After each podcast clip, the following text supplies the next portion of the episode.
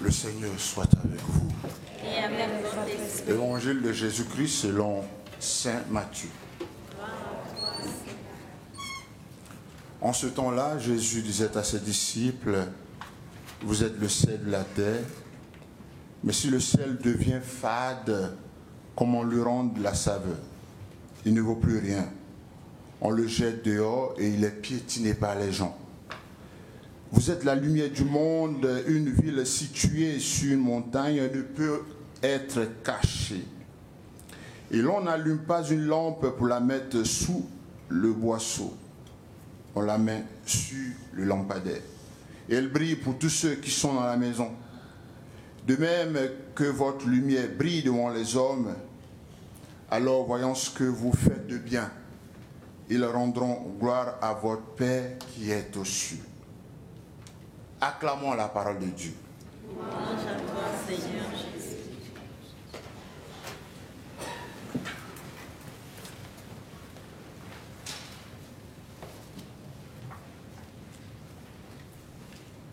Une fois, une fois de plus, euh, bonjour à tous et à toutes. Je voudrais commencer mon homélie par dire une chose. Vous savez que l'Eucharistie, c'est la communion. L'Eucharistie, c'est la fraternité. L'Eucharistie, c'est le rassemblement. Alors, quand vous asseyez avec quelqu'un pour manger avec lui, c'est que vous êtes du même avis que lui. Je le dis simplement pour présenter mes excuses pour ce qui s'est passé ici le 15 janvier dernier. Il y a eu une grosse maladresse qui s'est introduite un peu dans la cérémonie, de ma part bien entendu, et des informations, des échos qui me sont remontés. Ça a beaucoup déplu à chacun de vous. Alors, je voudrais très humblement et sincèrement présenter mes excuses à chacun et à chacun de vous. Ceci étant, voici l'évangile. Le Seigneur nous dit dans l'évangile que nous sommes le sel de la terre. Nous sommes la lumière du monde. Voyez Moi, en réfléchissant à, à cet évangile, j'avais cru que le Seigneur disait deux choses différentes. Le sel de la terre et la lumière du monde. En vérité, quand vous y réfléchissez très bien, vous vous rendez compte que c'est la même chose. Parce que le corps humain, il a besoin de sel. hein. La nature a besoin de sel. Le sol a besoin de sel. On nous a enseigné, on parlait des sels minéraux. Je ne sais pas si vous vous en souvenez. Ça, c'est le un. De deux, la Terre est une planète du monde. Hein, on connaît tous les planètes les plus répandues Vénus, Saturne, Jupiter, ouais, Mars. Donc, le sel de la Terre, c'est la même chose que la lumière du monde. La deuxième chose, c'est que quand vous lisez bien le texte, il faut faire attention. Le Seigneur ne dit pas, vous serez le sel de la terre. Il ne dit pas ça. Le Seigneur ne dit pas non plus, oh, vous aurez dû être le sel de la terre. Non, il dit, vous êtes.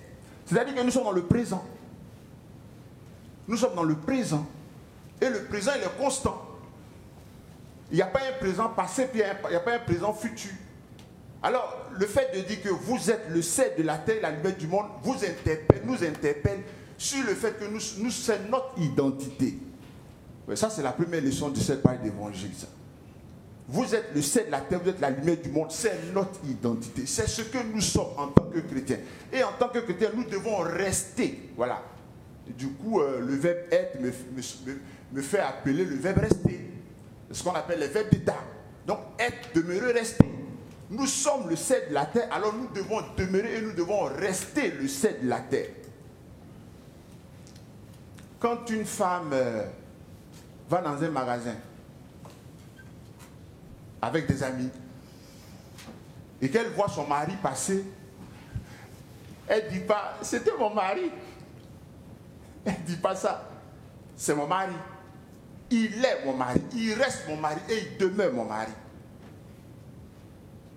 Je suis allé la fois dernière dans une école pour la confession et pour la messe. Et à la fin de la messe, les parents étaient là. J'ai vu un enfant qui a dit à son ami, c'est mon papa. Il n'a pas dit, c'était mon papa.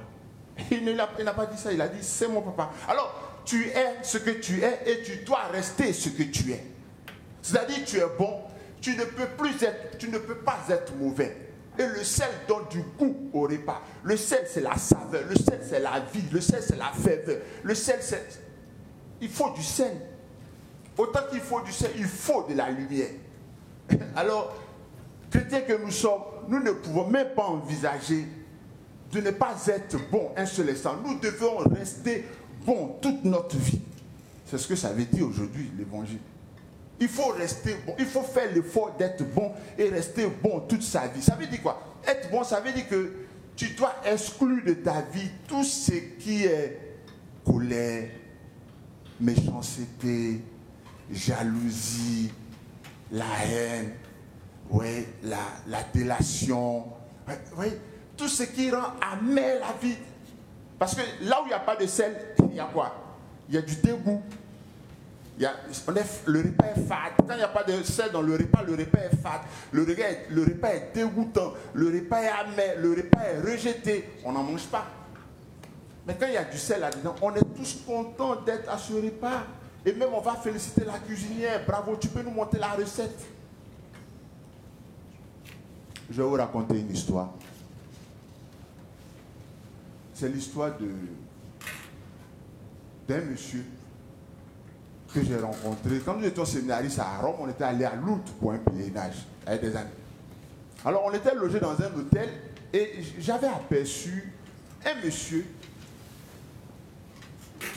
qui était presque handicapé, paraplégique. Voilà, c'est-à-dire il ne pouvait plus marcher.